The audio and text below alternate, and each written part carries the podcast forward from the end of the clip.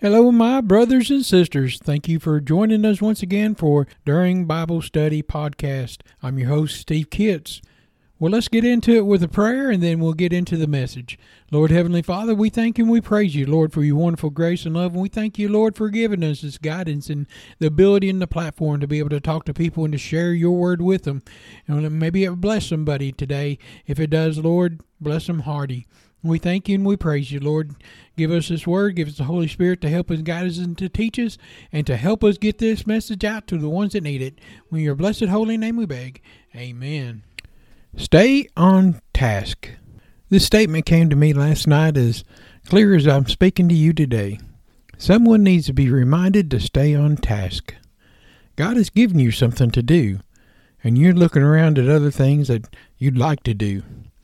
Noah was told to build the ark. You think he got up each day and said, God, I want to go fishing instead of doing this ark building? Abraham was told to leave where he lived, where he was comfortable with, where he had everything that he needed. He didn't want to go anywhere, but God told him to travel. What if he got tired of walking and just said, Hey, I'm done. This is it. Stay on task. Complete what God needs you to do. The safety of your family might be at stake, or God wants to give you more than what you have ever, ever dreamed. It isn't for us to decide what we need to do. God will guide us, and our job is to do what He gives us to do the best that we can, and He will do the rest. Be a leader, a singer, a teacher, a preacher, a prayer warrior, a faithful churchgoer, a praiser, and all that God moves you to be. Just stay on task and do what God wants. The more you will, the more you'll get blessed. All right, well, stay on task. I love you. We'll close in a prayer.